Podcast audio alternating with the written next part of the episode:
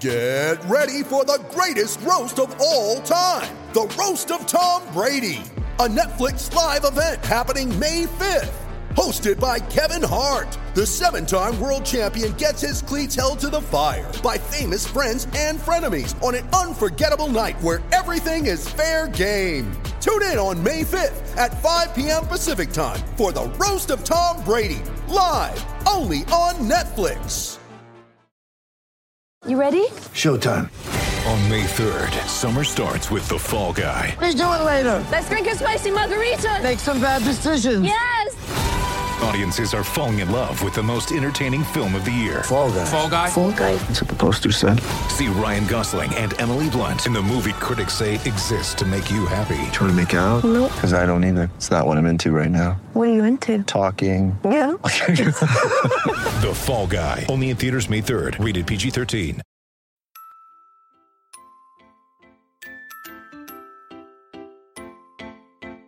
Uh huh. I just feel like I've been around the block, ripping up fantasy stock, working around the clock. Look at the view from the top. Mm, Researching rookies a lot? No, I just be listening to pods. Yeah, one in particular. I'm just a messenger. Let me just pass on the rock. Uh, Browning, brunning, pruning, pronouncing ain't what he's doing. What he's doing is not losing, but infusing you with new things. And there's Dennis the Bennett. Yeah. The man is a menace, yeah. Building a dynasty, some of the finest things. Promise you, you won't regret it. Mm. Slice a fox, cultured in pop. Give him his props. Here is a thought, here is a box, and you cannot compare them at all. So don't even try. Careful with the news, but when you use a take, I take up Tony Fire. I mean dire, because anyone else is a huge mistake. Whoa, fantasy round table, fantasy, fantasy round table, yeah. Fantasy round table, come take a look at the crown, baby. Hey, fantasy round table, fantasy, fantasy round table, Woo. fantasy round table, come take a look at the crown, baby. Go. What is going on, everybody, and welcome to another episode of the Fantasy Football Roundtable Podcast. It is Monday. We've got Dennis and Matt here with me to discuss the and Baltimore Ravens on the docket for today. Probably with some Scott Fish Bowl talk as well as I'm through more than like four rounds. Still the slowest draft right now. Uh, we are still only like nine rounds in, so yippee for us. But uh, we're rocking and rolling with that. Before we get in and talk about the Pittsburgh Steelers and the Baltimore Ravens, two of my least favorite teams in all of the NFL, how you gentlemen doing today? And isn't that something? It's a Monday. You get to talk about two of your least favorite teams, but with the two of your favorite analysts. You know, that, that doesn't make it any better. It really doesn't. So I I am uh, up in the Scott Fish Bowl Jimmy Buffett division with my last pick right now as we speak. So I'm gonna make my I'm gonna make my pick here in a second. I know who I'm taking. I'm gonna take one of my guys, uh, a guy that I have high hopes for, that I frequently compare to former Eagles great Harold Carmichael. Yes, that's right. I'm old. Uh, I'm going to take uh, the inim- inimitable. Well, I guess now he's kind of a carbon copy of Harold Carmichael. So those, you don't find a lot of six foot eight wide receiver slash tight ends with four six four five speed there. So I'm going to draft Donald Parham with my 22nd pick. I feel like he's got an opportunity with the Chargers to be a real red zone threat. Um, I've got. Uh, I, I don't feel like he's he's going to be pretty deep on my team uh, at the top. I wish I could remember who I already drafted at tight end. Um, I don't have it up in front of me, so maybe I'll have to revisit this. Man, getting suck, getting old sucks. Your memory goes. It really does. It really, really So- does. I'm going to move on to Matt, and I'll make my draft pick. I uh, I finished my Scott Fish Bowl draft. We finished um, yesterday, so my my team is all in the books. Uh, I feel okay about it. You know, I think that pick of Drew Lock in the fifteenth round is really going to make or break my squad. I, I picked Drew Lock also. He's my QB four. He's my QB four also. Yeah, I didn't take a huge huge risk, but I took some interesting flyers. Probably, I was really happy with the way it started, and I feel okay about it. Yeah. I like my Yeah. team okay. Uh, where did it go here? Oops. I have. All right, I have quarterback. I went Aaron Rodgers. I believe he's going to play. I think he's going to be just fine. Backed him up. My QB two, Trevor Lawrence. I think he's got QB one potential, even as a rookie. Then I took a flyer on Justin Fields. I thought, well, you know, maybe Nagy goes crazy and plays Dalton all year, but I don't think so. I think Fields just has the talent. But I did take Drew Lock on some crazy offhand chance that maybe Fields did not get the amount of playing time the second half of the season. So uh, my other tight ends, let's see. I went with Jonnu Smith late, backed him up with Dan Arnold, another one of my guys from a couple years. Well, he got so excited he froze. A tradition like no other. Talking about see some- there we go. So Nope. where where did I freeze at? I'm not on froze I yet. think Daniel Yeah. Jones was what you were talking about. No, no Daniel Jones. Dan Arnold. Dan Arnold. That yeah, there you go. yeah. Yeah. So, anyways, Yeah, I so I obviously got Josh Allen as my first quarterback. I took uh, Derek Carr, and then I have Ryan Fitzpatrick. I took Lock late in the draft. I scooped up Marcus Mariota just in case because we saw, you know, when Carr had to miss time, he was pretty good. Um, tight ends, I took George Kittle with my second round pick. I really wanted Waller, but uh, he went a little bit earlier. And then the 11th round, I was able to get Logan Thomas. And then later in the 15th round, I got Hunter. 14th round, I got Hunter Henry. Um, so I feel pretty good. I, I feel like all three of those have at least tight end one potential. Yeah. Um, you know, my top two running backs, I took Aaron Jones and D'Andre Swift. Later got James Conner, Devin Singletary, and then I took Joshua Kelley and Justin Jackson as two of my last three picks. Um, I waited a while on receiver. I didn't take one until the sixth round. I got DJ Moore, Courtland Sutton, DJ Chark, Jaylen Waddle, and then I took John Brown, Christian Kirk, and Parris Campbell and Van Jefferson as kind of like my. I think all of them have potential upside, but are not guarantees. yeah, I didn't take a wide receiver till round seven. And uh, no, I did. I take that back. I did take CeeDee Lamb in like round four. But then after that, everything else was late. I was pretty happy with my wide receivers considering I waited forever. I ended up with Aiyuk and Pittman, Curtis Samuel, Jalen Reagor. So I enjoyed my team. Yeah. So Matt probably has like five picks made, so no, we're so we're through eleven. I miscalculated. We're through eleven. We're still the slowest draft. I was pulling up that, so we're at 11, 11-5 right now. Um, mine, I don't love my team, but that's because I really like to build around running backs, and running backs and ours went really quick, like quarterbacks did, and I didn't want to reach for anybody, so I kind of just let them keep going. It was like trying to take some wide, like wide, like I got Amari Cooper in like the sixth round, which I thought was pretty good value. Hurt my heart to draft him, but I was like, you know what?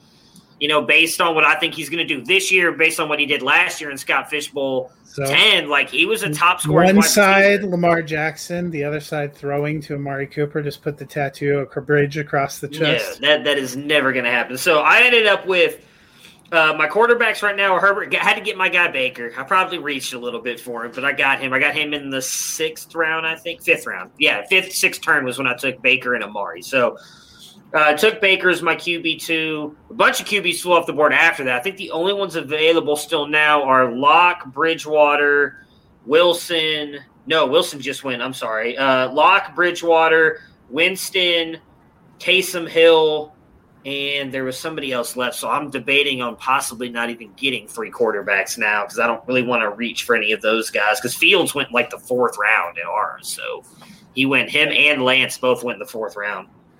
I took Uh-uh. Fields at the seven ten. So Yeah, I mean, my goal was after I got Baker, I was like, okay, I'll wait a couple rounds and then, or he must have gone the same round as I went Baker because I was like, I'll wait a couple rounds and I'll grab Fields because I don't think anybody's going to grab Dalton and I can grab him much later just in case he doesn't start. And then, yeah, he went in that same round. I was like, well, I guess I'm not going Fields. And as soon as Fields went, Lance went. I was like, well, there go those two guys. And I didn't really feel comfortable taking Zach Wilson. He just went in the last round with Daniel Jones. So in round 10. My running backs are I took Jonathan Taylor, Antonio Gibson. Then I got James Robinson, and he was my 10th round pick. And I felt like that's, That's just good, good. value for Mhm. Robinson. taking him. I think it was a 10th, 9th or 10th round. I was like, I mean, I still think he's going to have a role with Jacksonville. I don't think ETN's going to get everything, and all the other running backs were going. It was between him and Zach Moss, and just not that big on Zach Moss. So I was like, I think Robinson still got a better shot of, of producing, so I'm to go with him. Then my wide receivers, like so, I took Allen Robinson was my first. I think I took him in the fourth round. Uh, I backed that up with Amari Cooper. Got Tyler Lockett fairly late as well, which I was pretty happy with. Happy with just because of how he's produced. And then my last one, so I took Mike, Michael Pittman, who you guys know I'm a fan of. Obviously, we're all big fans of Michael Pittman. Logan Thomas finally because he's like the last tight end on the board that I thought has like tight end one upside because everybody went in. Like I really thought some of those guys would fall. They didn't. Uh, it went. It was like a huge run after I passed on tight end. I think it was like the eighth or ninth round I passed, and then a huge run of them went. So I just tried to grab grab Logan Thomas. I took Marquise Hollywood Brown, and I'm, I don't feel great about it, but I think the ups with the upside it's a deep enough format that it's I don't not, feel like I even know you anymore. Amari Cooper, Marquise Brown. I'm not happy Well, with myself either. If we're being But- fair, Fox, you did the same thing last year, so Oh, I did the same. I have taken so many shares of Derek Carr this offseason. I'm pretty sure they're going to make me return all my Broncos jerseys.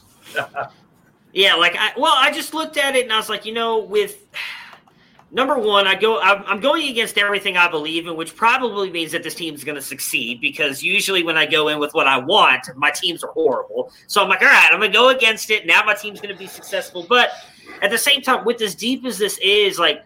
Brown's one of those guys I, I don't have to worry about. Like he's just gonna he's likely gonna start in my last flex spot. So the games that he's great is probably gonna help me win. In the games that he sucks, I'm probably gonna lose. But it is what it is. Like I I know he's an upside shot, but I mean the best wide receivers on the board were like Mike Williams and Dar. I I thought about Darnell Mooney, but I just I kept getting Mhm. sniped on everybody. Like I wanted Keenan Allen instead of Allen Robinson. He went a pick ahead of me, and I wanted Jarvis Landry or Odell. Both of those guys went a pick ahead of me. So I was trying to like double up my quarterback wide receivers. So the end of the day, Well- I don't hate it, but I, I yeah, I mean I don't love it either. It's not you know it can't be I worse was, than my uh, team last year. So I was reading, I can't remember who, you know, there one of the fantasy analysts I wish I could remember on Twitter put, you know, if you're not actually taking the players you're saying have potential this year when you write articles, then you're a fraud. And since I mentioned that I thought John Brown had potential and that I thought Christian Kirk might have potential, I was like,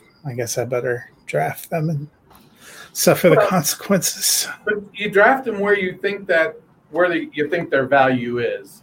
If if you know they're three rounds after their ADP and you think they're a value, but you still don't draft them, then I think the case can be made that there's a little bit of fraudulent action going on. Unless they're just somebody you, you like a lot better there. So I took Brown in the 16th, Kirk in the 17th, and Parris Campbell in the 18th. Just I figured those were my receiver flyers. Yeah. So you know who my guys were that I took that were like, well, I, I, I keep saying I like them. Took Bryan Edwards, 16, 1603, and La'Mical Perine at 1710. I still I- feel like I P. Ryan. P. Ryan at the end. I instead went for reasons known only to God. I decided to go with Joshua Kelley again, and immediately when I put it, because you know I I don't know if you guys saw, but I did a running thread on Twitter of all my picks and why I picked them. Immediately after I posted that, one of our listeners. Um, posted is like I thought the coaches are out on him, and I'm like, well, the coaches aren't the only ones, but I took him anyway. It was the 19th round or the 20th round, so I'm like,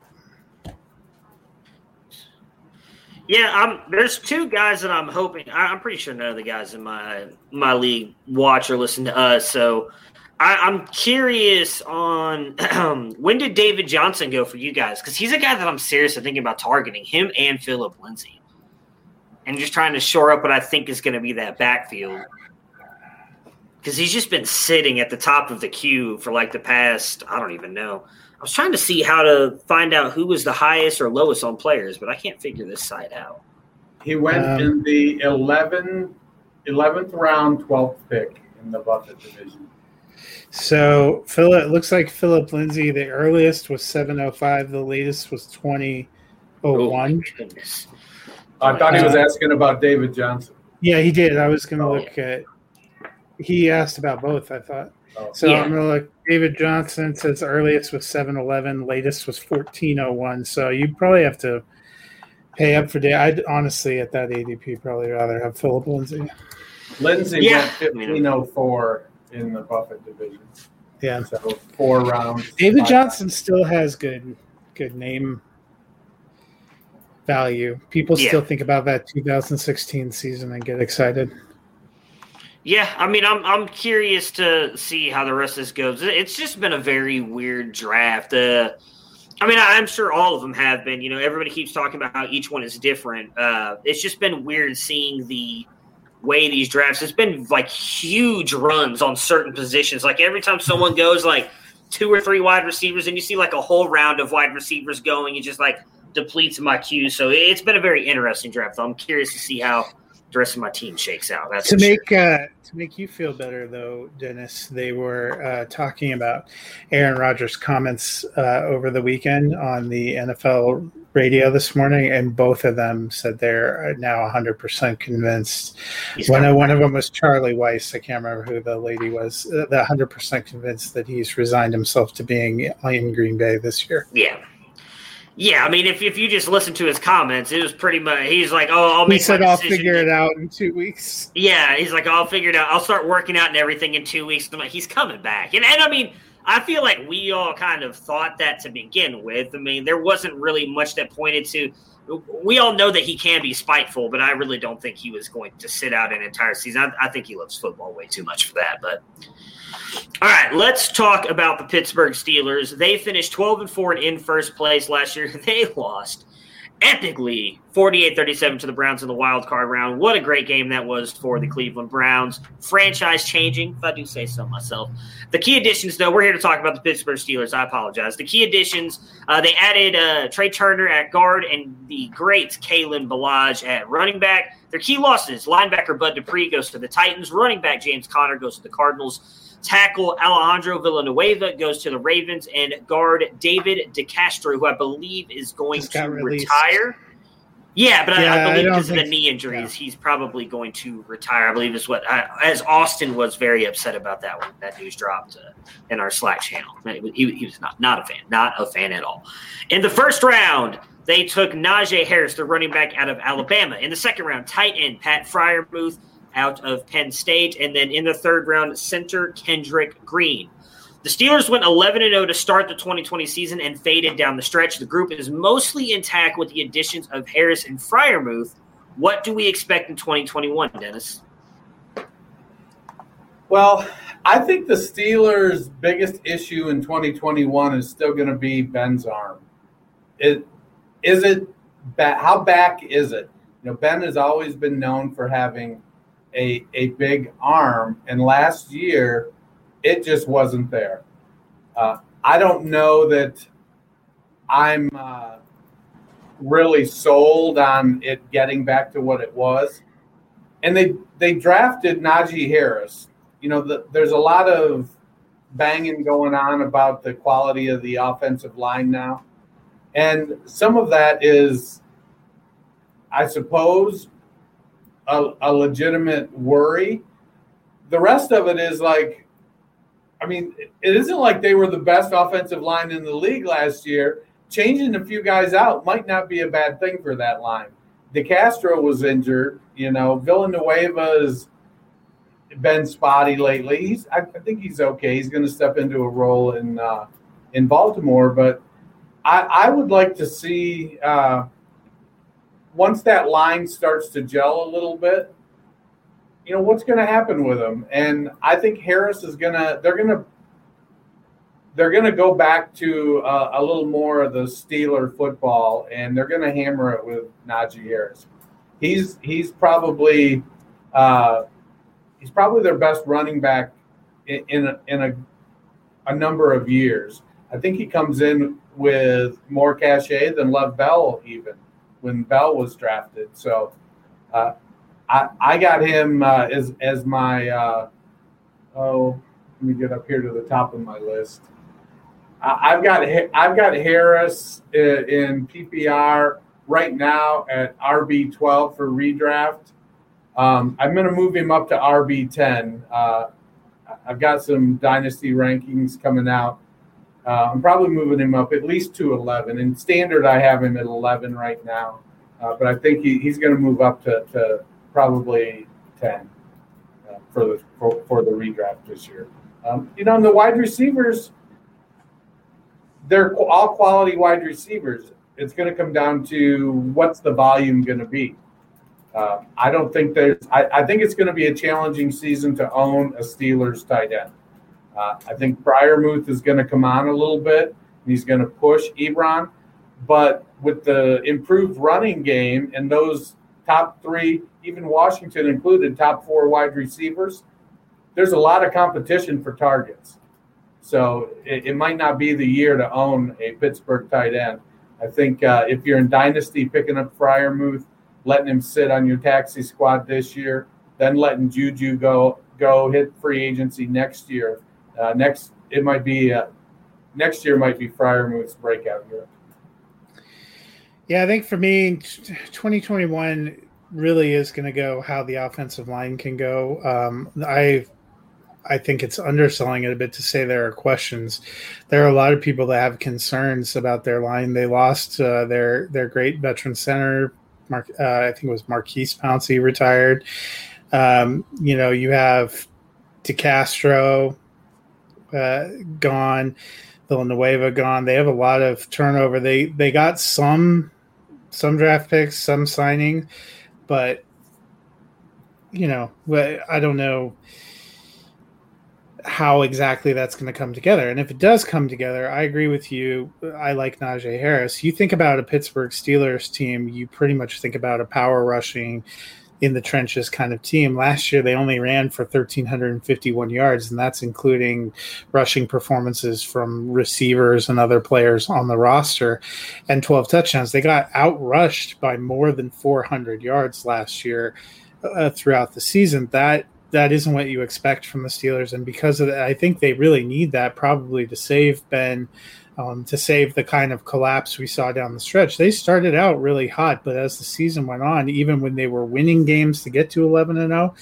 they didn't look great. So I don't think anyone was shocked that they ended up one and four in December, and then that really carried into the playoffs where they got they got pounded. I think they need more balance and they need that line to hold up, and they need their defense to hold up. Yeah, I'm not. I'm not as worried about the defense. I think the defense is going to be just fine. Getting some of those guys back from injury. Obviously, you lose a guy like Bud Dupree. That's not easy to, to bounce back from. He was one of the key figures in that defense. But I don't remember who stepped up for them last year.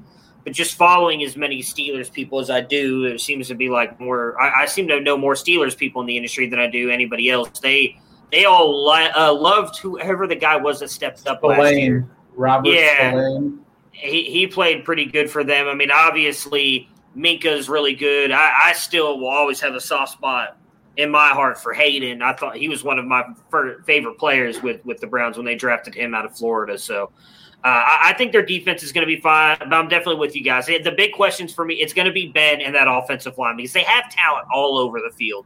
I agree with what Dennis was saying. I don't think Freiermuth is going to be a big part of the offense this year. Moving forward, though, I think he could be a huge piece of that offense. Now, who the quarterback's going to be and everything moving forward, I have no idea. I, I, even if Ben's back next year, I don't think he's got more than a handful of years left. Uh, I just don't think that he's going to be uh, in the league for another, you know, five, six, seven, eight years. The one thing I would say might be a good thing for his arm, and you know, we talked about this all last season, Matt. During the season, I, I brought up all time as, as a big as a baseball fan as I am. I've watched what it's like for these pitchers to come back from having Tommy John surgery, and usually when a pitcher gets Tommy John surgery, they're out for at least a year before they even start rehab.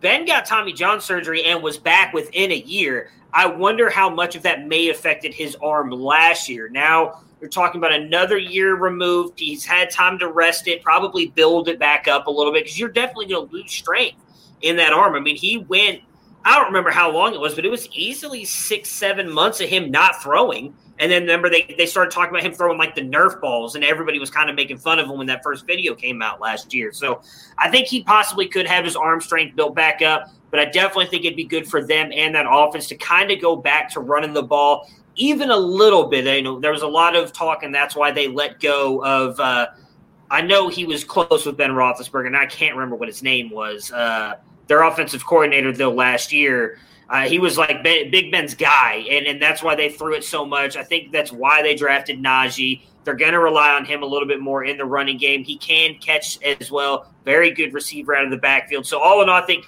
the offense is going to be very intriguing. I don't think they're going away. Um, I, I, would say, in my opinion, it feels weird saying this because of how much I, I, do love the Browns. I feel like the Ravens are still probably the class of the division, and then it's the you know who's going to be fighting. I, I still think Pittsburgh and Cleveland could take that top spot, but I think Baltimore is sitting just ahead of both of those teams. And in my opinion, if I had to pick one, I'd say I'd give Cleveland the slight edge just because I don't have as many questions about that team as Pittsburgh. But they're right there. They're not going away. I have no doubt that Big Ben's not coming back to, you know, just kind of ride off into us and hope that the team's going to carry him to a Super Bowl. I, I, believe if he's coming back, he thinks he's going to be able to play. And uh, Randy Fichtner was the yeah, offensive Fichtner, coordinator right. they let go last year. And it will be interesting to see, you know, Ben's three career highest pass attempt seasons have all come in yeah. the last four years. Um, probably not what Tomlin's looking for either. Yeah. Yeah, I, I imagine that they're going to be again bringing in a guy like Najee, even with a bad offensive line. I think he's still going to be able to produce. I mean, don't get me wrong, Bama consistently has, if you want to say at worst, a top five offensive line in college. So I don't think he's ever ran behind a bad offensive line, but Pittsburgh usually gets this figured out. I, I don't remember. They don't have. Um, was it Musgrave? Right? It was it. He went to he went to Denver, didn't he? Was the, the offensive line coach? coach?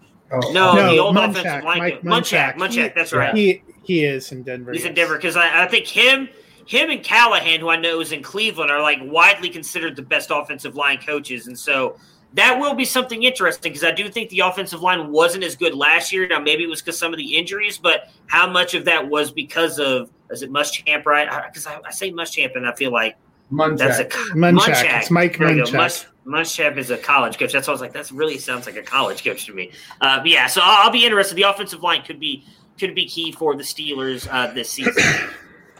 All right, fantasy finishes and projections. So Ben returned fairly strong from injury in 2020. What do we expect in 2021? And as they wind it, or uh, yeah, as they wind it, wind it back, Ben Roethlisberger finishes QB 14 last year, 3,803 passing yards with 33 touchdowns, 10 interceptions, and a whopping 11 rushing yards.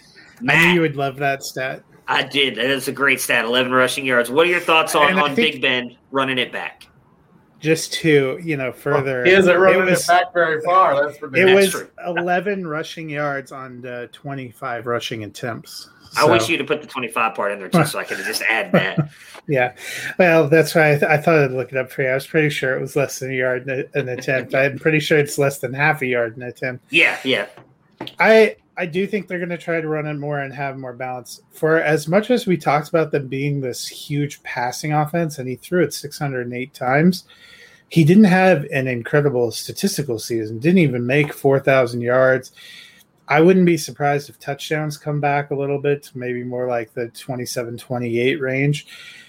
Yardage, you know, probably stays somewhat similar, maybe 36 37. I think they're going to try to run the ball more um, he did pretty well, actually, not turning it over a lot last year, which was what crippled them in the playoffs. So if he can keep that up, I think that's going to be good. That being said, he was a quarterback too last year. Uh, I have him as a low end quarterback too um, this year. I just think it's, uh, you know, a matter of he probably pulls his stats back a little bit. Hopefully, they run more. I thought he was fading a little bit at the end. Maybe Matt's right that the rest will help, but I I, I have him right now at 22.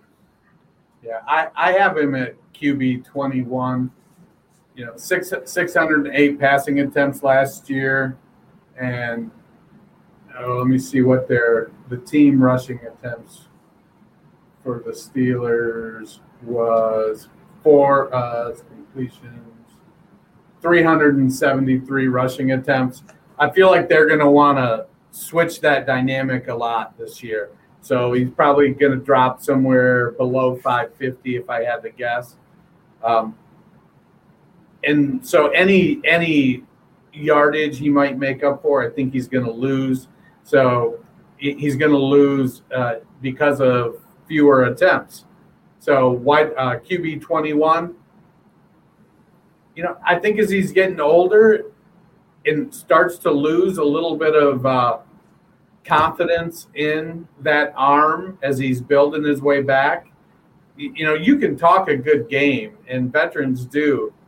But, you know, I think we saw, you know, Dennis Quaid's character in any given Sunday after taking so many hits while he was going into it and feeling good when the bullets started flying. And I think as Ben works his way back, and after last season not having the zip on the ball that he used to have, well, he may have a little bit more. I think he, he could uh, early on end up committing a few more turnovers because he doesn't have what he historically had when it comes to uh, strength, getting the ball downfield.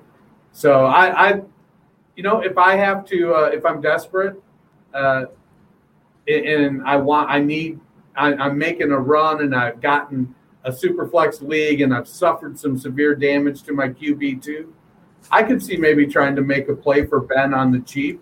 I feel like this year is probably going to be his last year.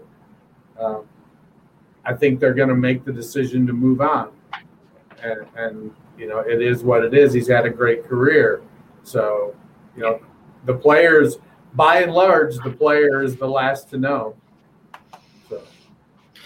Uh, yes, Manny. So we have done the whole NFL. We've been handling two teams, technically four teams a week, a division a week, practically. Today we are doing the uh, the Steelers and the Ravens because they finished as the top two in the AFC North. And then on Thursday, we will talk about the Cleveland Browns and the Cincinnati Bengals. So we've gone through. If you're looking at this, obviously, um, obviously the YouTube channel. I don't know why I said if you're looking at this on YouTube, I can see the YouTube icon there. So uh, if you you can scroll through and find all of our videos, we, we've got all of them. We've literally done. This is the last uh, last division we're doing. Where this is the last before we go into our uh, season long projections and everything. So the we are done. We're about to get to your to your Baltimore Ravens. So we will that will be here in just a minute. I um, it's hard for me to decide what I think is going to happen with Big Ben.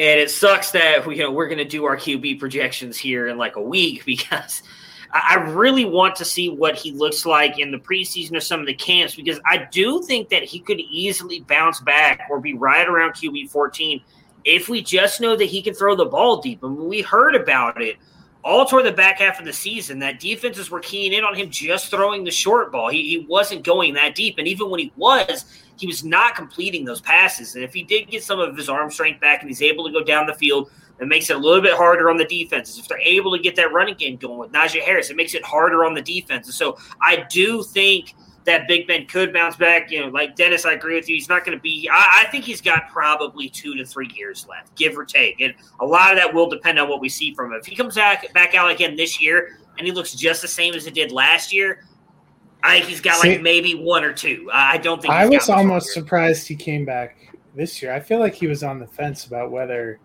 he was coming back, and it was just the, the humiliation of how they lost in the playoffs. I mean, it was absolutely an ass beating and embarrassing, and I was here for every second of it. But I also I know I had to mute you on Twitter that night. I well, was that really that bad? Oh, uh, no, it was, oh, it was such a great. It was such a great night.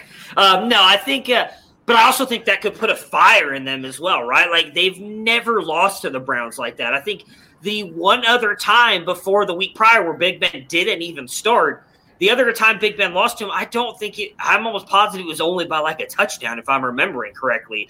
Outside of that, he's pretty much beat Cleveland every single time he's played them. So they should be used to embarrassing playoff losses. I mean, let's let's not forget this Ben Roethlisberger team lost to Tim Tebow in a playoff game. Yeah, but that wasn't like the Browns game. I mean, that was Tim Tebow. But like the one beautiful throw he made in his career to was to Demaryius Thomas, right? Yes, to Demaryius Thomas. Yeah, like in overtime. I mean, that game was over from the get go. If the Browns' defense wasn't as horrible as it was, that wouldn't even have been a contest the way it ended up being. So, well, we don't talk about the Browns. We got that for Thursday. Wasn't a beautiful throw though. I mean, yeah, I think so. It, yeah, it was a throw. Nah, it was beautiful. Tim, Tim, had a Tim had a couple couple live bullets in there. It was, it was when they was when they do that uh, tight end, you know, tight end halfback pass in Jacksonville this year, you'll see a few more. Yeah, he's not going to make the. All right. So Najee Harris was great at Alabama and was the top RB taken in the draft. Matt, what should we expect in his rookie season?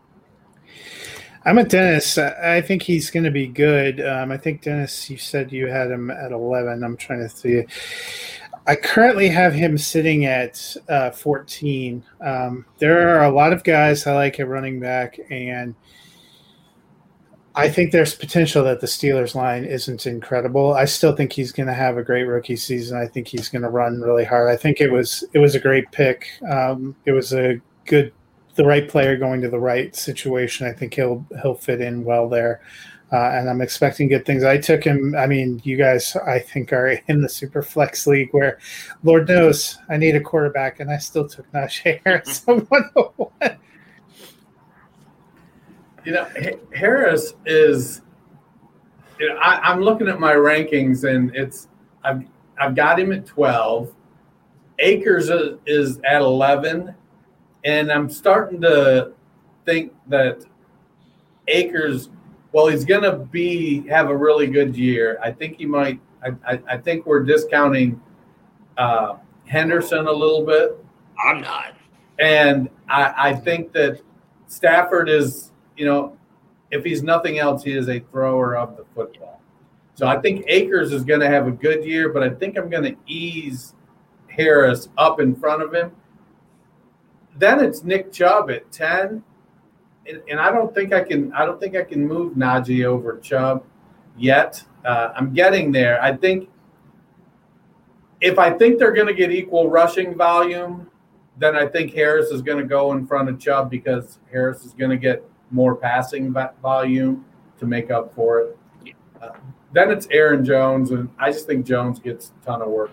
So uh, I don't know. I, uh, Najee Harris, man, you you He's when you good. say right team, right player to the right team to the right scheme, all I got to say is that Mike Tomlin is is no uh, Urban Meyer when it comes yeah. to drafting running backs.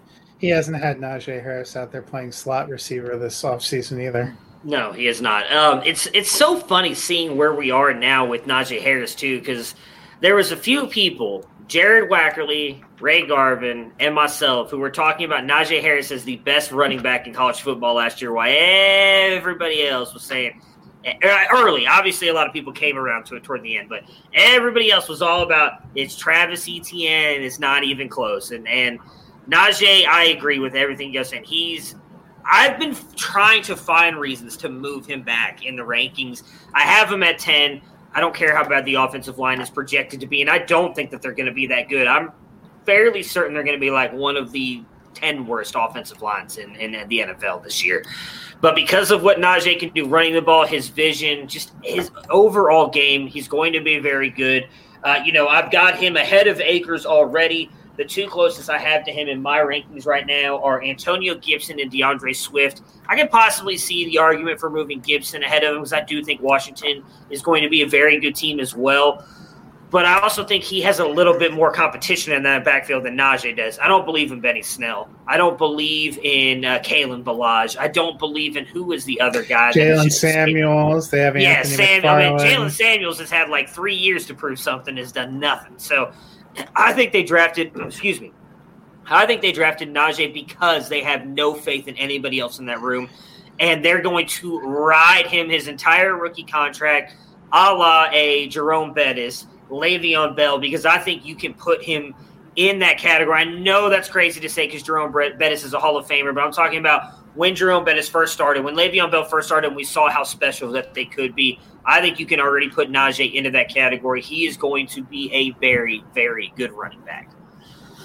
Not only do they have a very good running back in Najee Harris, they have a ton of very good wide receivers. Last year, the Steelers had three wide receivers in the top 25. Does it happen again this year? And who finishes higher in 2021, Dennis? Juju Smith Schuster was that this year in uh, him finishing as wide receiver 16 with 97 receptions, 831 yards, and nine touchdowns. Diontae Johnson uh, was third, I'm guessing. Chase Claypool got his number cut off here, but he's got a one in front of it. So I'm gonna let's just go with 19. Wide Oh no, he was twenty. He was. Uh, I screwed that up. I think he was twenty-three. Okay. so Juju, or I'm sorry, Diontae came in second with wi- as wide receiver 21, 88 receptions, 923 yards, and seven touchdowns. And then Claypool came in as wide receiver 23, 62 receptions, 873 yards, and nine touchdowns. How does that order go for you, Dennis, in 2021? I have it uh, Diontae Johnson coming in at wide receiver 18. Um, Juju Smith Schuster at 26 and Claypool at 33. Think Claypool is the, the bigger downfield threat. I think all three of them have some ability in that area, but Claypool is the bigger downfield threat. Uh, and so he drops because of Ben's issues with his arm. Uh, maybe the offensive line not giving him enough time. So I think Claypool suffers some there.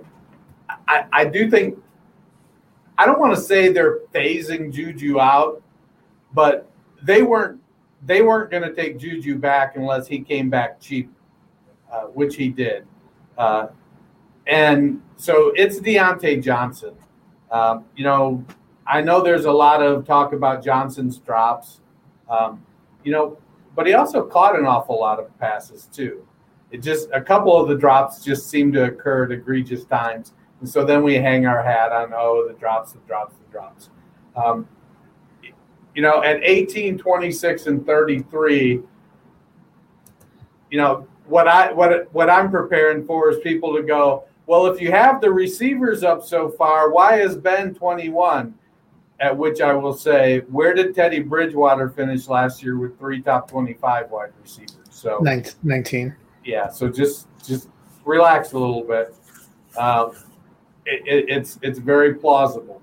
Um, but I, I like I'm still a Diontae Johnson guy. I think he's going to be the top receiver there for the next couple years. Uh, Juju will be gone after next year, and uh, Claypool will do what he does. I missed on Claypool. Claypool, I, I did not like him coming out of college. I didn't think. Uh, Thought he was going to be a tight end. I think we all talked about him being potentially a tight end. and, and I, I just, you know, he's another one of those guys like DK Metcalf that doesn't have great change of direction. And I think as coaches get smarter, things like that start to not matter. Um, you know, DK's change of direction didn't matter in Seattle, and Claypool's change of direction isn't going to matter here once they get uh, adequate protection and a quarterback that can throw a you know a 35 yard pass.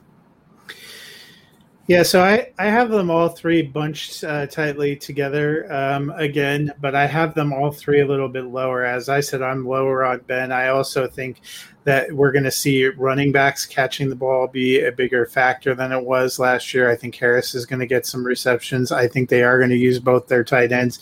So I actually have all three of them bunched in the wide receiver three uh, category. I have Juju as my highest, currently 25, Johnson at 28, and Claypool at 34.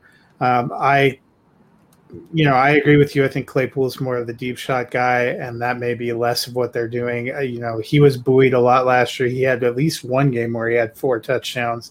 I think he had another game where he had three touchdowns. I don't know if we have those kind of monster games. Um, Juju wanted to be back. Ben wanted him back. I think they have a better chemistry together than he has with with Johnson at times. I think Juju runs safer routes um, that Ben's going to connect with, and I just think he'll probably still end up as their best receiver. I don't disagree with you that he's going to move on at some point, um, probably after next year. I'm not as sold as you guys that Ben plays more than one year.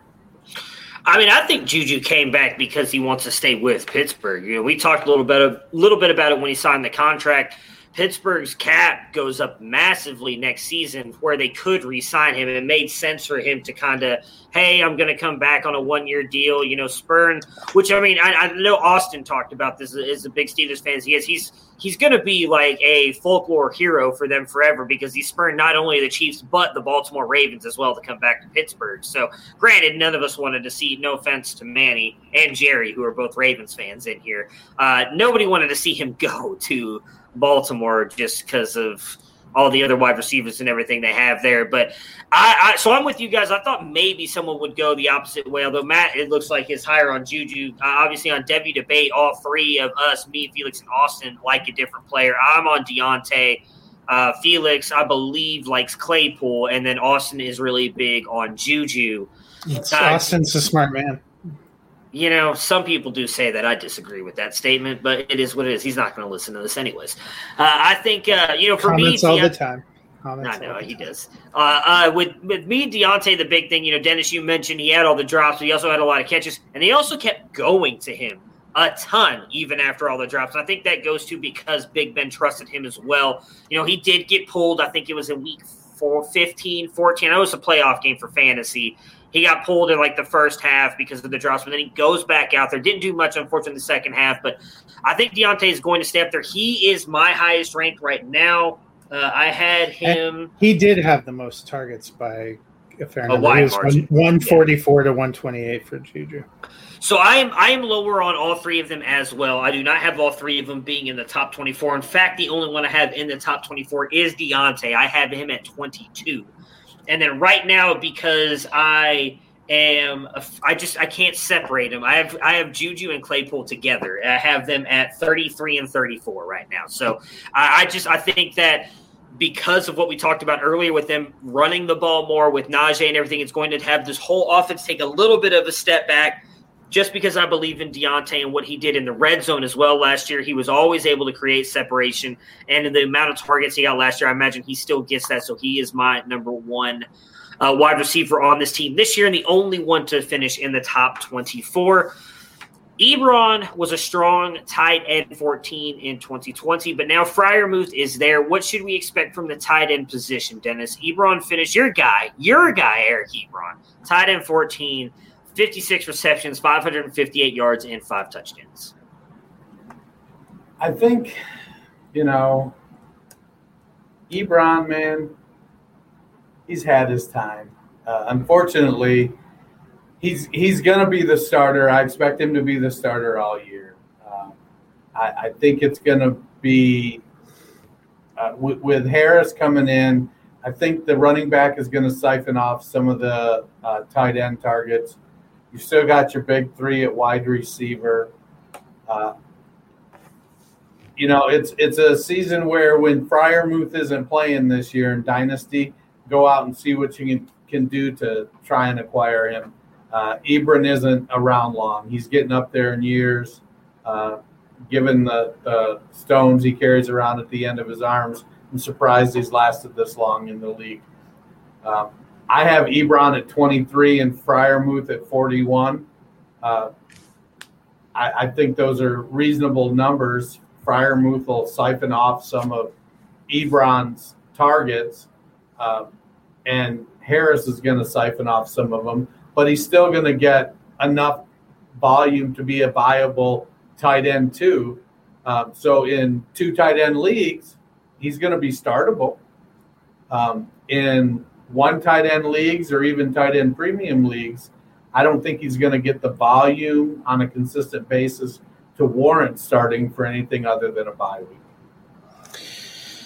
Yeah, I mean, he did a lot of his damage by getting 91 targets last year. I, I think that comes way down. I think, um, you know, he split time with Vance McDonald last year. McDonald only saw 20 targets. I see a little bit more of an evening out between him and Freiermuth. I have Ebron as tight end 26 right now. I don't think he finishes in the top 24. Um, I think that, you know, they're going to throw it a little bit less the receivers and Harris are more of the fo- focus. Um, I think Ebron's probably best season with Pittsburgh was last year.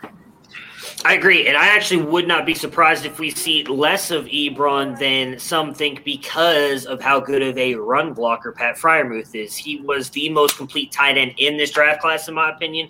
And with the way that we, we've been talking about them running the ball more, I would not be surprised if we don't see Pat Freiermuth out there more often than we think right now. If that's the case, I, I would not be surprised if Ebron produces even less because he's going to be out there on run plays, which means just less time for Ebron to be out there in case they end up not running the ball with Najee.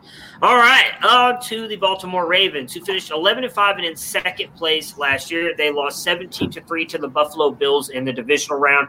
Their key additions they brought over wide receiver Sammy Watkins, Alejandro Villanueva, the tackle, uh, Ja'Wuan James, the tackle. Kevin Zeitler, the guard. Key losses Orlando ba- Brown, the tackle, was traded to the Chiefs. Willie Snead, wide receiver, goes to the Raiders. Yannick Ngakoue, the defensive end, goes to the Raiders. Mark Ingram, running back, to the Texans. And Matthew Judon, the linebacker, to the Dolphins. In the first round, they took Rashod Bateman out of Minnesota, wide receiver. First round, in their last pick, they took. Uh, Oh, O'Day, O'Day fade away, I think. Or linebacker couldn't. Sorry, but Ravens fans, I have no idea. I'm going to be honest. I don't even know who that is. J- ben Cleveland, Jason Oweh from Penn State. The at Penn State, he went by Jason. Ah, gotcha. Well, I wish you know.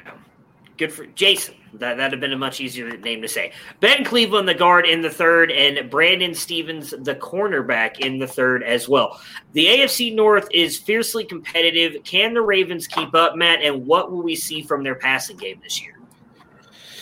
I think they'll keep up. You know, I like I like the Ravens a little bit more in 2021 than the Steelers. Um, if I'm being honest, I, I'm not sure I totally trust the Steelers. I think we all have been waiting for Lamar Jackson to be more of a volume passer. They've definitely gotten him a good set of weapons. I like the pick of Bateman, uh, bringing in Sammy Watkins. He gets a veteran. They still have Mark Andrews, who's great. Marquise Brown finally saw 100 targets last year. They have good running backs. They added a lot of good pieces on the line. They still had some good pieces.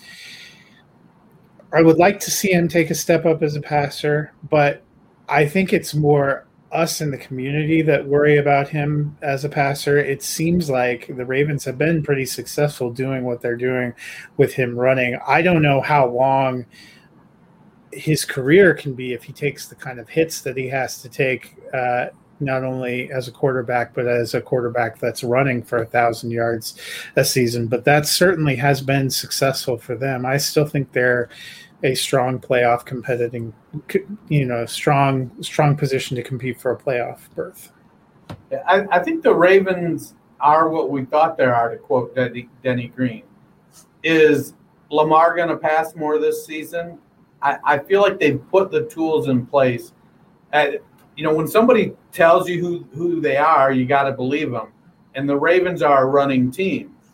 They also want to pass more. So they've invested in, in the offensive line and they've invested in their receiving corps, bringing in uh, Terrace Marshall and Rashod Bateman, uh, Sammy Watkins. Uh, we know Mark Andrews is a stud, and Hollywood Brown is starting to come around. Brown's going into what his third year now. After 100 targets last season, I think he's a shoe in for 120, 125 targets, especially with the uh, extra game. So where where on, on a 16 game basis, where would I project the attempts?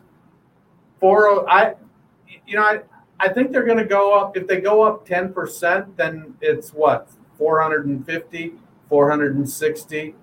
Uh, so I think somewhere around the I, if it was a 16 game season still, I think this would be the season where Lamar gets up around 460. So he's going to add just a couple attempts more per game, two, three. Uh, he'll have a couple games where maybe he's eight or nine passes above what he normally does, and a couple games where you know they're running all over teams. Uh, I'm talking about you, Houston. Um, but it, he's got to improve on his 63% completion rate from last season. Um, his quarterback rating, uh, 95.7, is just kind of middle of the road. So he has to improve on some of those passing efficiency metrics. And I don't know if Sammy Watkins is the guy to help him do that. Um, no, but he's not. you know, it, it maybe for one game, you know, let's everybody start Sammy Watkins week one, you know, get it out of the way. Uh, but I, I like Jackson. You know, from a fantasy standpoint, they're going to run him. He's he, he's. It wouldn't surprise me if he gets over a thousand yards, but it's because of the six, 17 game season. So he just creeps over it. Uh, so his per game average drops a little bit. So I think they're going to continue to do that, especially with the running game they have with J.K. Dobbins and, and Gus Edwards.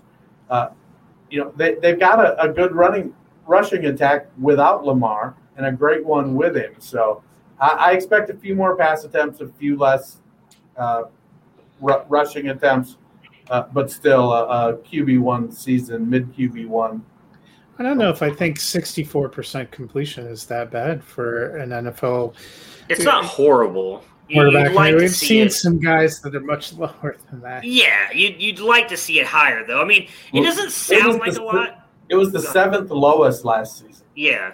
So that's the thing. Like, it doesn't as a sound like it doesn't sound like a lot, but when you go from like sixty three to like sixty eight, right? Like it's only five percent, but that five percent is a lot of passes and everything that goes into it. it. It is a big deal, and like I know we have some Ravens fans in here, and I, I don't mean to upset anybody, but he's just not a good passer. He's just not. He, Well, he is not. 63 I think I, I misspoke. Sixty-three point three percent was the team passing completion percentage. Sixty-four point four was Lamar's. So Lamar. Trace So McSorley was really bad. He's not horrible though either. He's not as bad as people give him credit for. He's just not. He hasn't progressed every like that first year to second year. He took a massive jump, in my opinion. He looked much better passing the ball. He did that first year to second year, but he hasn't taken the next jump, and that's what worries me. He he's dynamic with he's the best athlete on the field with his legs. He is as much as I hate it as a Browns fan. Whenever he starts running, it, it's much like we're going to talk about, you know, with tonight. With Shohei Ohtani, is must watch TV. Like when Lamar Jackson is playing, he's much watched because of what he can do with his legs. But when it comes down to, you know, I, I don't disagree with you, Jerry. The Ravens did lead the league in drops. When you're not necessarily putting the ball right in the chest of somebody for your wide receivers, like everyone brings up the uh, the uh, the game uh, with uh, the Browns. Uh, I think it was was it a Sunday night game or Thursday night game? They, they ended up coming. The the you know the cramping game. We'll call it that. Uh, everyone gives Mark Andrews crap that he dropped on that wide open pass. Lamar could have thrown a much easier pass for him to catch. Now, granted, yeah, I guess if you want to put that on Mark Andrews, you can. But I'm gonna go ahead and say that you know the top quarterbacks in the league put that on Mark Andrews for him to catch it and then run into the end zone. They don't throw it over him. So Lamar is still one of the best quarterbacks in the league. I, I was one of the people talking about how I did not think he was going to have quite as good a year last year. I was down on him fantasy wise, not not NFL wise, but fantasy wise. That ended up coming true. This year, I am back in on him. I do think that he has another good year. I do expect him to be back up at top five. Like I said earlier, I think the Ravens are still the class of the division.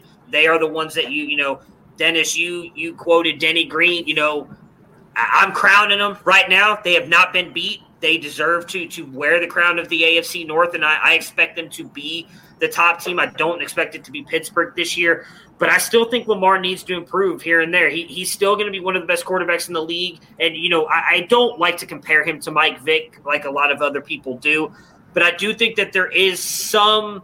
It was Monday night. Thank you, Jerry. Monday night game. Uh, I do think that the throwing issues in both of their games is is going to be a key factor for Lamar. And if he cannot continue to improve that, do I think that they win a Super Bowl? I do because their team is just so good, and Lamar is just that dynamic with his legs, much like Vick is.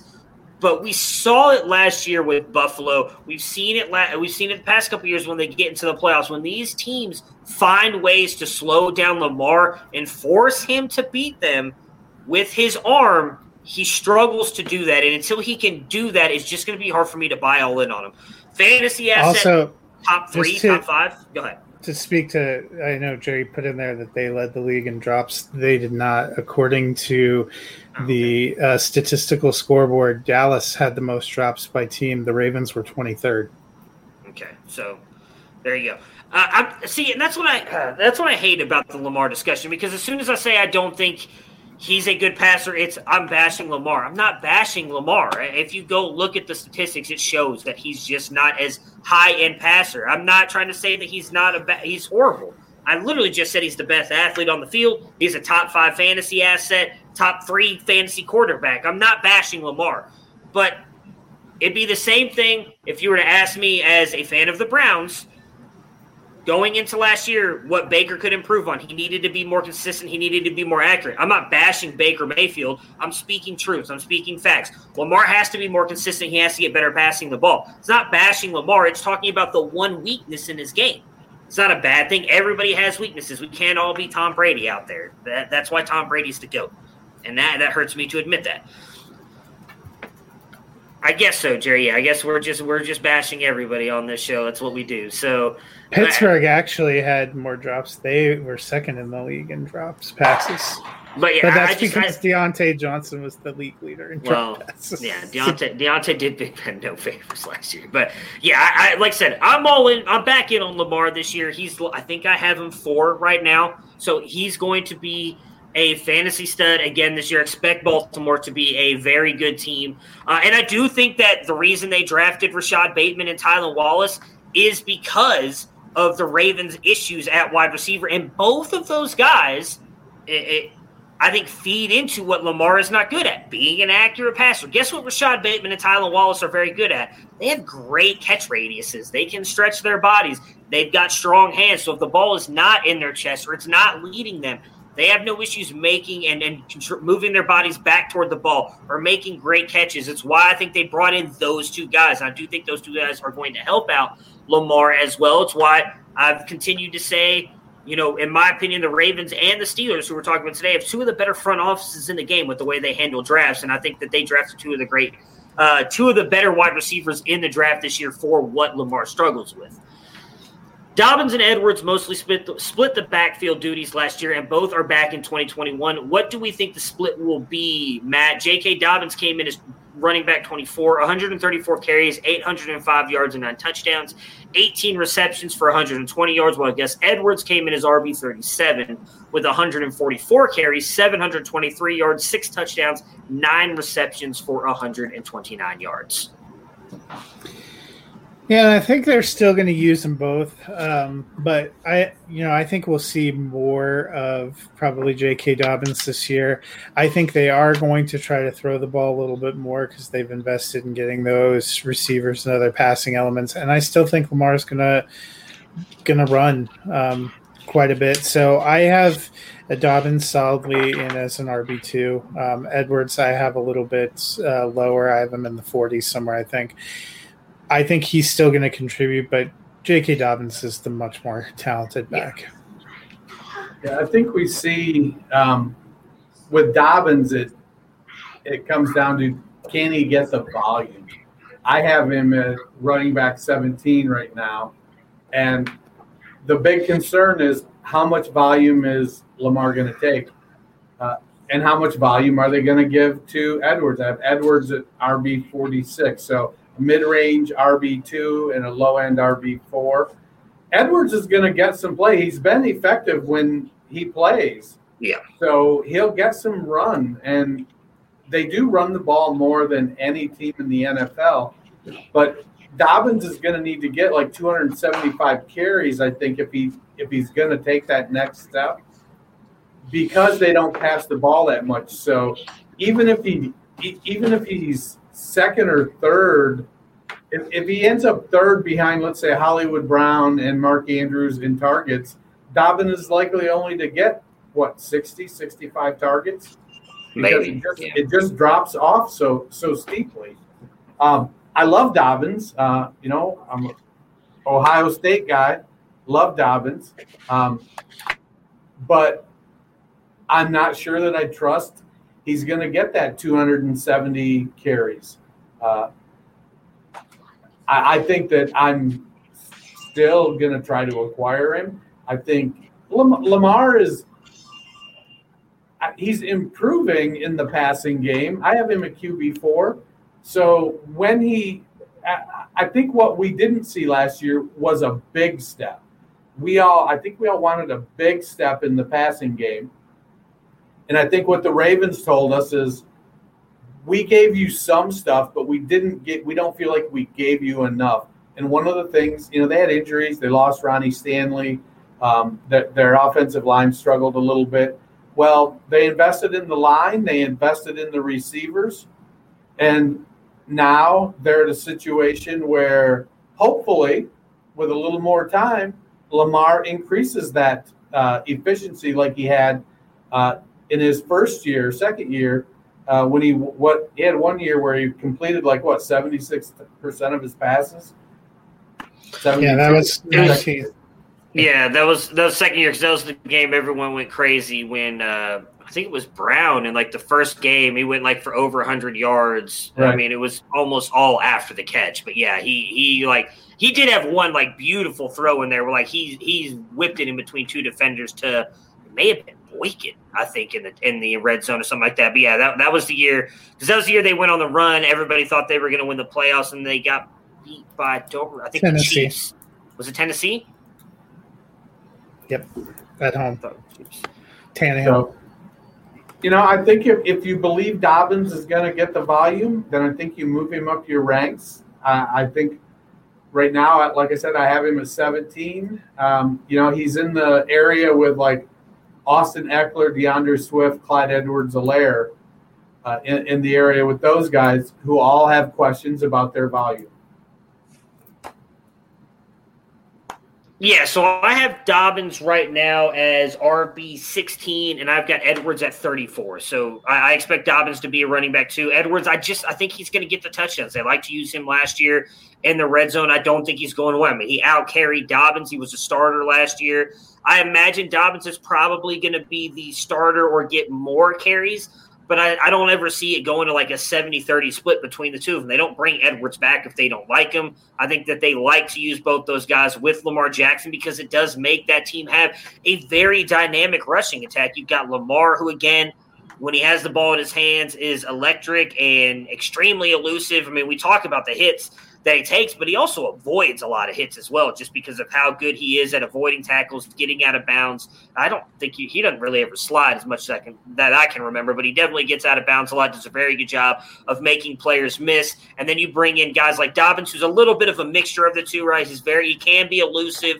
Got speed a little bit more than Edwards. Edwards kind of comes in as like that power back. So I think altogether those three make for a very dynamic rushing attack. Dobbins, I do think will get a little bit more passing work than Edwards this year. He was he was good at it at Ohio State. I think a little bit of an underrated part of his game, though he should have caught that ball against Clemson. We'd probably be talking. Well, I don't know if they beat LSU, but it'd been at least back to back national championship games. Uh, at least, but uh, yeah, Dobbins. I think he, he'll take a little bit of a step forward. I do expect him to be a RB two this year. The wide receivers. So Brown saw 100 targets in 2020, but only had 58 receptions. Watkins and Bateman are there now. What do we expect from these receivers? Dennis and who finishes higher? Marquise Hollywood Brown did finish as wide receiver 36 with 58 receptions, 769 yards, and eight touchdowns. Do I? Which receiver do I think is going to finish with the most? Or Yeah. Uh, Yeah, which Hollywood receiver? Brown. Okay. Uh, you know, I, I think he's going to be behind Andrews in catches. Probably, he'll surpass Andrews uh, in yardage pretty comfortably. Um, but I, I don't know, 58 receptions. What I say? I called him for 125 targets earlier this year, or earlier this show. Um, actually, I think I think Brown's going to lead him in receptions as well. I think Andrews stays doing what he's doing. So 60, 60 65 receptions, 750 yards, seven, eight, nine touchdowns. I think Andrews stays there.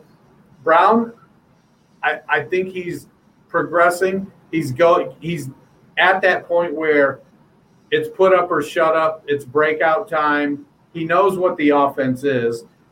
Adding another receiver that maybe can take some of the pressure off him from the defensive backs. Uh, let's let's call Brown for I don't know 70, 71 receptions, 72. I think he pushes for a thousand yards.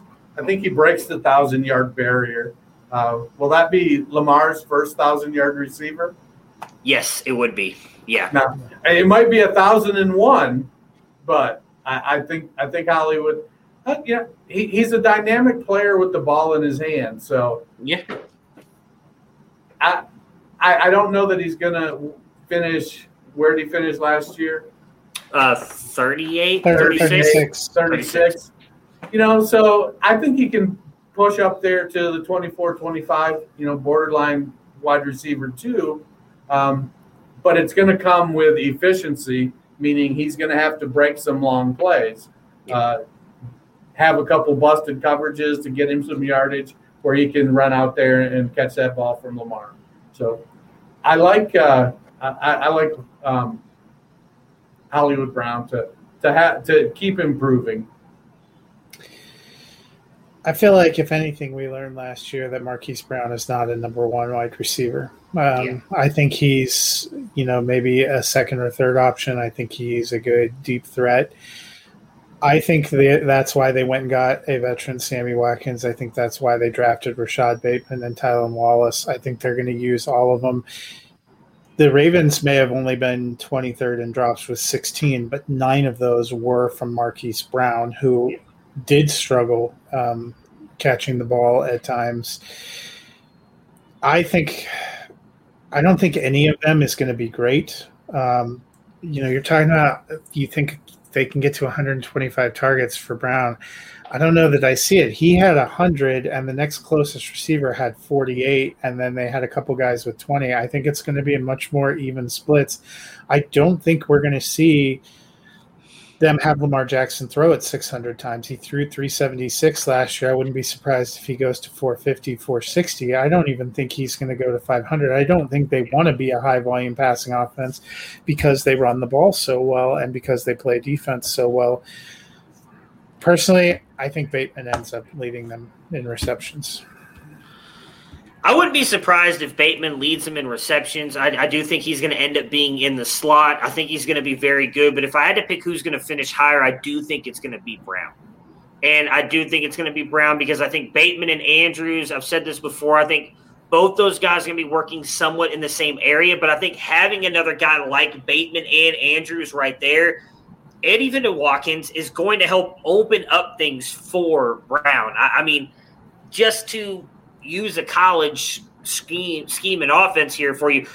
When a quarterback can run and, and cause that kind of issue, if they do play action fakes or anything, when you got a guy like Marquise Hollywood Brown running down the field, all you need is Lamar Jackson to hit him sometimes, especially if those defenses start to creep up. If Lamar looks like he's going to take off and run with it. Again, that comes down to one, yes, Marquise Hollywood Brown catching the ball, which Matt, you just mentioned he struggled with a little bit last year. And two, Lamar putting it on him accurately. There were times that Lamar did not do that. But I think – because of just the overall playmaking ability that he has once the ball is in his hands. The way that they drafted this year, I do think Bateman's going to be very good. I still think Wallace is going to be very good. I think he fits that team in a very real way that I think both of those guys could help clear things for Brown a little bit more, maybe not have to be the guy. And then bringing in a veteran like Sammy Watkins, he still, you know, has some cachet. I'm not betting on him. I'm not drafting him. I, I don't think Watkins is going to be much of anything this year, fantasy wise. But I think bringing him onto this team helps because he's still a viable deep threat. And I think that could open things up for this offense, especially if you've got two guys on the outside who can burn you deep in Brown and Watkins. And defenses have to worry about Lamar taking off if they all put, turn their backs to him. So overall, I think it's going to be a very good offense. I'm leaning on Brown you know, he he started to really come on at the end of last year, and if that kind of chemistry and that can continue, I'd actually have him as a wide receiver two right now. I have him as wide receiver twenty three. I think that he is going to have a really good year and kind of show us why they picked him where they did. I don't think he should have been a first round wide receiver. I, I don't think that he is a number one, like Matt said, but he definitely is a, a very good wide receiver, and I think that he can show that this year. Last but not least, we've got Mark Andrews. He has been the rock at tight end for the past few years. Does that continue, Matt? And where does he finish? Last year, even dealing with all the uh, the issues, I know he missed at least a game. Uh, finishes tight end six, 58 receptions, 701 yards, seven touchdowns. Just a weird year for him. You know, I do think that the one thing for me that really stood out for him was, you know, the fact that he does have type 2 diabetes and he still came out and played an entire season where at, you know, a high risk uh, with COVID and everything. So much props to him. He could have easily opted out. Nobody would have questioned him on that. But he is right up there for me. I think he's my tight end five because uh, I do have Kyle Pitts ahead of him again, just because I don't want to sing that team up north fight song. So I got to go all in on Kyle Pitts, but I'm all in on Mark Andrews. I think he's going to be really good this year. Matt, do you agree with that? Yeah, I have him at tight end five as well. Um, I think he's going to be solid. He has good chemistry with with Jackson. Um, he's developed into one of the best pass catching tight ends in the league. Yeah, I, he's my tight end five too. I actually have Hockenson in front of him. Yeah, I do um, too. Just because I think that uh, Detroit's gonna, you know, he Hockenson right now is the number one receiver on the Detroit Lions. So he might know, be the number one and two receiver on the Lions the way it's going. Right, and and I, I do think Hollywood may be better than any of the receivers on the Lions. So, but I, I like Andrews. You know, he's he's gonna he, he he does what he does. He's a seam splitter. Uh, he's got great chemistry with Lamar Jackson. I think that the type of player that uh, Mark Andrews is matches up well with Lamar Jackson because it's similar to the type of quarterbacks in scheme that he played in college. And so he's an adequate blocker, but they have blocking tight ends. Uh, but he gets down the field. Uh, he's got decent speed, and he just makes play after play after play. So uh, I uh, until until he shows me he's not doing it anymore, I'm going to keep Andrews up there. I, I had Andrews above Hurst when they were drafted. I thought it was ridiculous for them to have drafted Hurst over Andrews, but they did, and Andrews is the better receiving tight end. Um, checks in comfortably as my tight end four.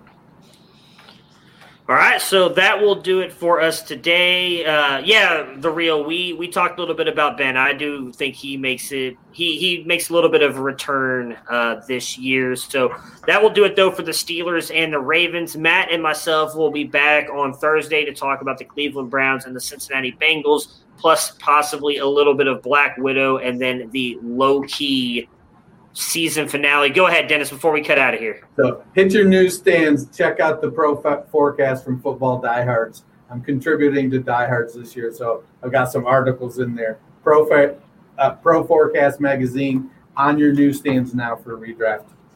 Go check it out. See what Dennis had to say in there. We will be back again on Thursday. Until then, we will talk to you guys again soon. Prepare for glory! I don't know if you got your popcorn I came out the womb, I was ready. And he's hit the end zone for an unbelievable touchdown. I would be honored if you played football for this team. Throw it up above his head. They can't jump with me. God, lead. Oh, they tackle him at the 40-yard line. Who can make a play? I can. Who can make a play? I can.